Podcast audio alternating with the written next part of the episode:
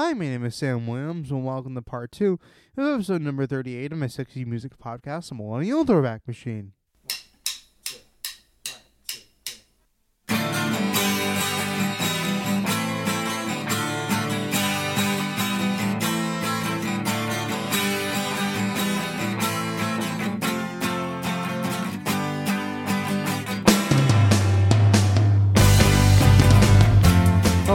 So, first, I'd like to welcome all of you to part two of episode number 38 of my sexy music podcast, The Millennial Throwback Machine.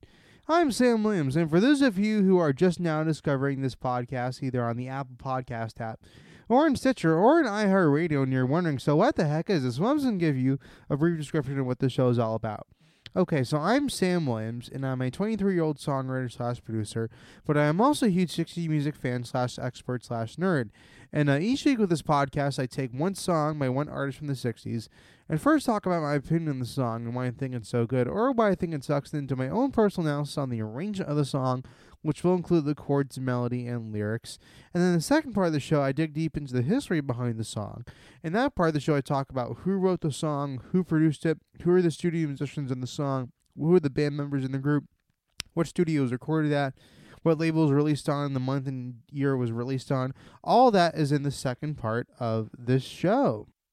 Now, before we move on with this week's episode of the podcast, I want to say that I finished up the questions for Strawberry Alarm Clock this week, and uh, I I uh, I emailed one of the original members of the group because there's one specific member in person I'd like to talk to for this podcast. Um, I emailed them today. I haven't heard back from them yet, but I'm sure I will hear back from them soon. Um, also, um, I wanted to announce that um, I am in the process of making my own merchandise for this podcast. Um, basically, the reason why I'm doing making this merchandise for the show is because I'm pretty far away from getting enough listeners for, you know, a potential sponsorship. Um, so, I mean, I want to be able to make money from the show, but I'm pretty far away from you know, um, you know, getting enough listeners for sponsorship. So, I mean, I how how am I going to make money in the meantime before that even happens? Well, I could create my own merchandise for the show. So basically, that's what I'm doing right now. So.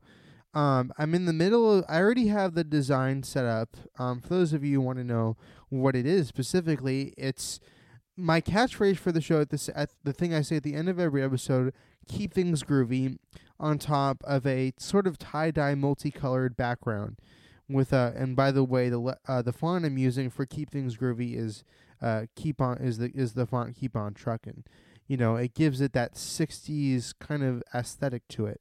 And yeah so um, I'm in the middle of choosing which um, online print on demand uh, merch store I should use probably going to go with Redbubble, but if you have any other ideas for ones I should use, definitely let me know that. Uh, you can email me at samltwillie@icloud.com. Um, I'm just trying to find one that will give me the best deal in terms of uh, potential high royalty payout for every time someone buys an online merch item uh, from the store. So, yeah, so um, I'm very excited uh, to have the logo done and to you know get started with that uh, with that merch store. And yeah, so um, I'll let you guys know once uh, that uh, happens. Once I get the merch store all set up, it should be pretty soon though. And also, if you want to see a picture of that, so that way you guys know exactly what the the uh, the the logo looks like, uh, please follow me on Instagram at iHeartOldies, and you'll see a really really good photo of exactly what uh, the logo I'm talking about on the show looks like. But moving on, let's talk about the history behind this group, the Vogues, and the song, which is Five O'Clock World, which is all from last week, too. Because it's definitely a very interesting song by a group that had a very interesting origins. Uh, you know, but really, what made this band so fascinating is really the same reason as to why the Guess Who was such an interesting group. This was again another one of those groups that formed in a city that w- you would not expect there to be a music business to come out of. See, the Vogues originated from a small suburb of Pittsburgh, Pennsylvania, known as Turtle Creek. And uh, basically, one must keep in mind Pittsburgh was very much a steel mining town at the time. and the entertainment industry was very far away from it. And most artists that originated from Pittsburgh essentially got out of there to go to where the music business was essentially at at the time, and which, by the way, was New York and L.A. and Nashville as well.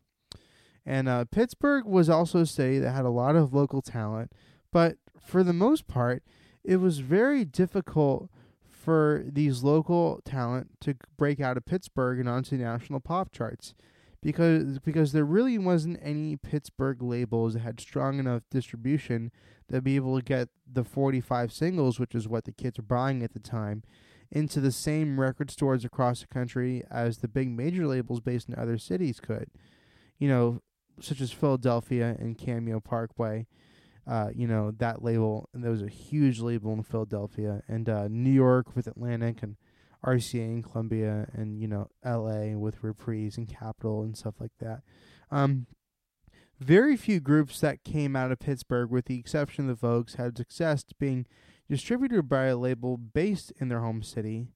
Um, just and just to prove to you that, um, another big '60s artist that originated from Pittsburgh was, for a short period of time, signed to Roulette Records. Um, and by the way, Roulette Records was a big New York label that was definitely not based in Pittsburgh. And even though his first few hits were recorded in Pittsburgh, he later wound up moving to New York and spent the rest of his career cutting hits in that city. But this band, the Vogues, basically built everything from the ground up in Pittsburgh, and they also were a vocal group that managed to have big success in the middle of the British invasion.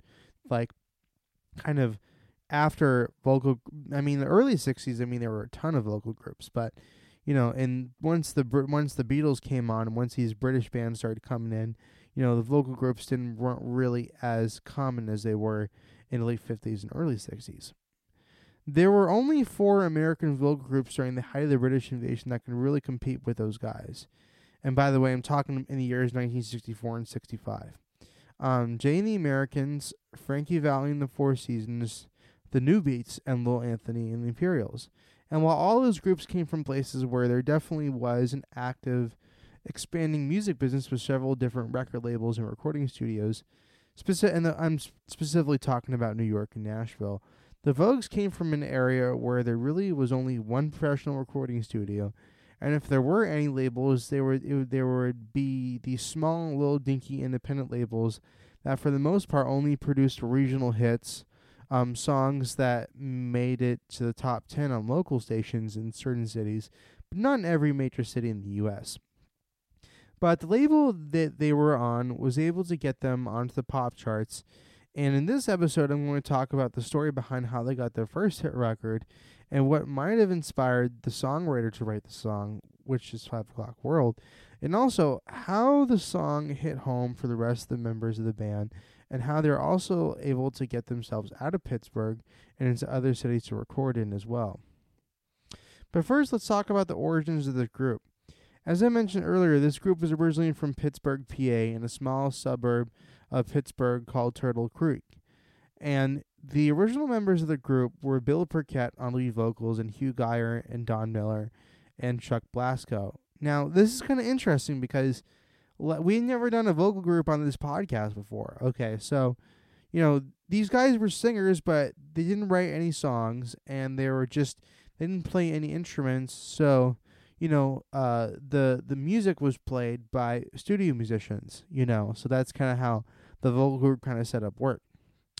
And the group originally got their start in the late 50s, back when vocal groups were pretty much everywhere, at least in rock and roll.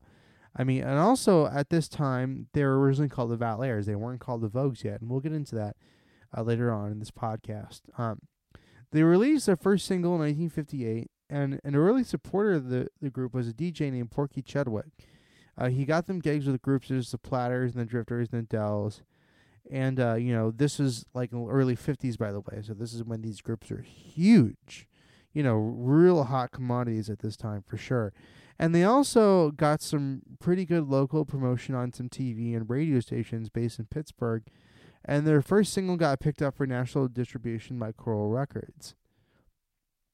But soon after they released that single, the band graduated from high school, and half of them got to listen to the army, and half of them went to college. and this was like in 1960. And about five years later, once they all got out of the army and graduated from college, which by the way was like 64, 65, um, they got back together and they were able to salvage some money together. By the way, they managed to get a hundred dollars put together, which is a lot of money back then. And now that the equivalent to that would be like eight hundred bucks, which is insane to think about. Uh, to produce a demo and uh, you know, they were able to get a get hold of Nick Cenci, who was a Pittsburgh-based producer, owned a recording studio there called Gateway Studios. Um, by the way, Nick Cenci, before he worked with the Vogues, uh, previously produced Lou Christie and was able to secure him a record deal with Roulette Records, which resulted in hits such as "The Gypsy Cried" and "Two of I." Both the songs were also cut at Gateway Studios in uh, Pittsburgh. And uh, he took the group under his wing and signed them to his own Pittsburgh-based label, Co&C Records. Um, you know, after he heard those demos, he liked the sound of the group, and that's how they how they got signed to Co&C Records. Um, after he heard the group's original demo tape, liked what he heard, uh, their first single off of Co&C was a cover of a Petula Clark song that was a flop for her originally called "You're the One." Um, "You're the One" she put out a single didn't really do anything in America, and the song was recorded at Gateway Studios in Pittsburgh and the group originally put their lead and backing vocals on a backing track played by a local Pittsburgh band called the Racket Squad. The lead singer for that band was a guy named Sonny Denuzio. The producer for the track thought the original lead singer's voice wasn't cutting it, so he got the Vogue's lead singer Bill Burkett to sing lead on the song. And if you're wondering exactly how the group got their name, when You're the One came out, by the way, you're the one was a top ten hit. It was it was really huge. Um, out of the um, once one of the group's members' wives told them that the song was being played on the radio immediately after she heard it, and she let them know that they were being called the Vogues, even though the group didn't have a name. You know, um, so when he f- when he found this out, by the way, he, I'm talking about Hugh Geyer's wife. Um, he later found out the band actually got their second name. Keep in mind, like I said earlier, they were originally called the Valairs, from their manager who owned a separate club in Pittsburgh known as the Vogue Terrace. Um, it was a pretty well known, you know, club where he had people like Ginger Rogers in, but you know, this is kind of before their heyday, but that's where they got their name originally. But now that they got their first hit out of the way, let's talk about this specific song and what happened after they hit a big with this specific song. Okay, so I hope some of you who have been listening to this two part episode were paying attention, but if you weren't, I said earlier that this song was a very personal one for the person that wrote it and the members of the group that did it.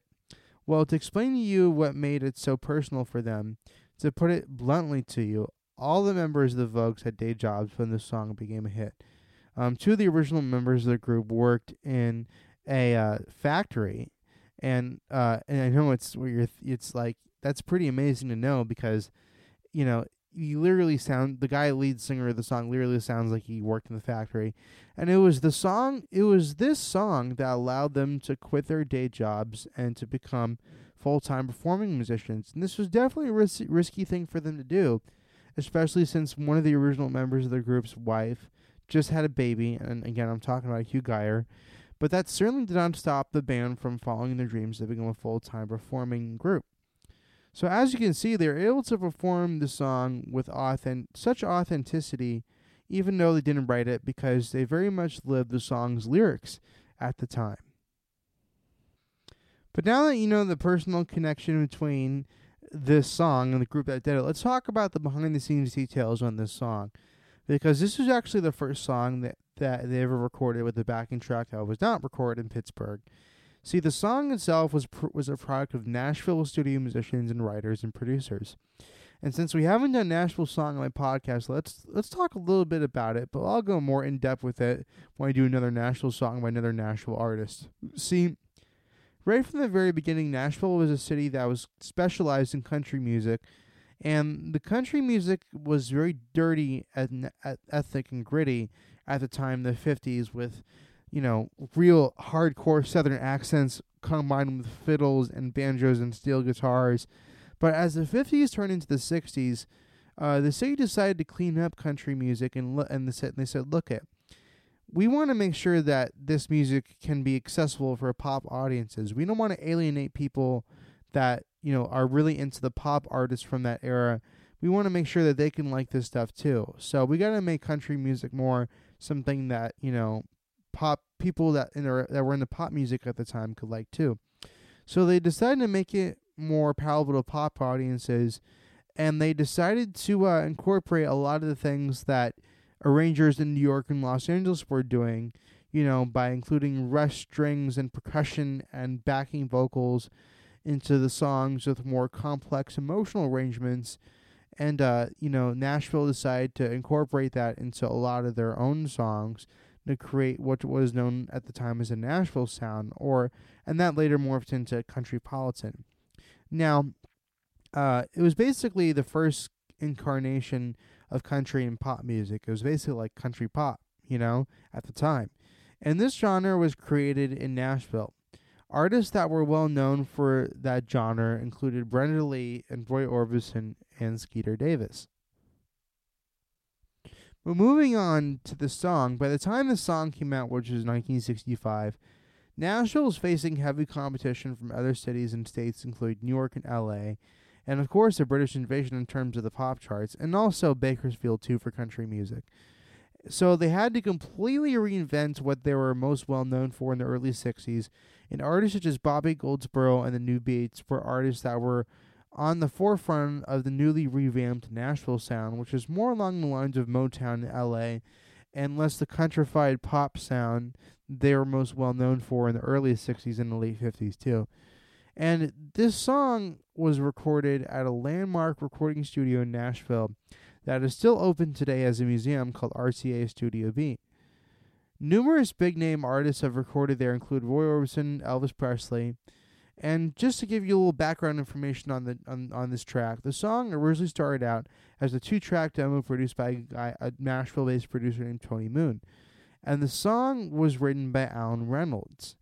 Now, what might what I'm not really sure exactly what inspired him to write this song, but I do know that Allen at the time was working in a bank when he wrote this song. So obviously this song had to have been inspired by his own real experiences because he, you know, was working a regular day job when he wrote this song. So that definitely makes sense, right? Um, by the way, he would also later wound, wound later go on to manage the career of Garth Brooks. And he, the interesting thing about this that he originally sang lead on the song on the demo version. And uh, by the way, the musicians on this recording, which by the way were all on one track because it was a two-track demo, his vocals and the, and the and the musicians included Chip Young playing the acoustic 12-string guitar and Matt Gaden playing the electric guitar. I believe he was playing all the droning low notes in the song. And Billy Purcell doing the descending piano lines. He was playing piano on the song and Norman Putnam on bass and Tommy Amato on drums. Now, basically, what happens is that the two track demo was sent to Pittsburgh, and the Vogues put their lead and backing vocals on their song, and their own Pittsburgh's Gateway Studios, in with Nick Cenci producing the session.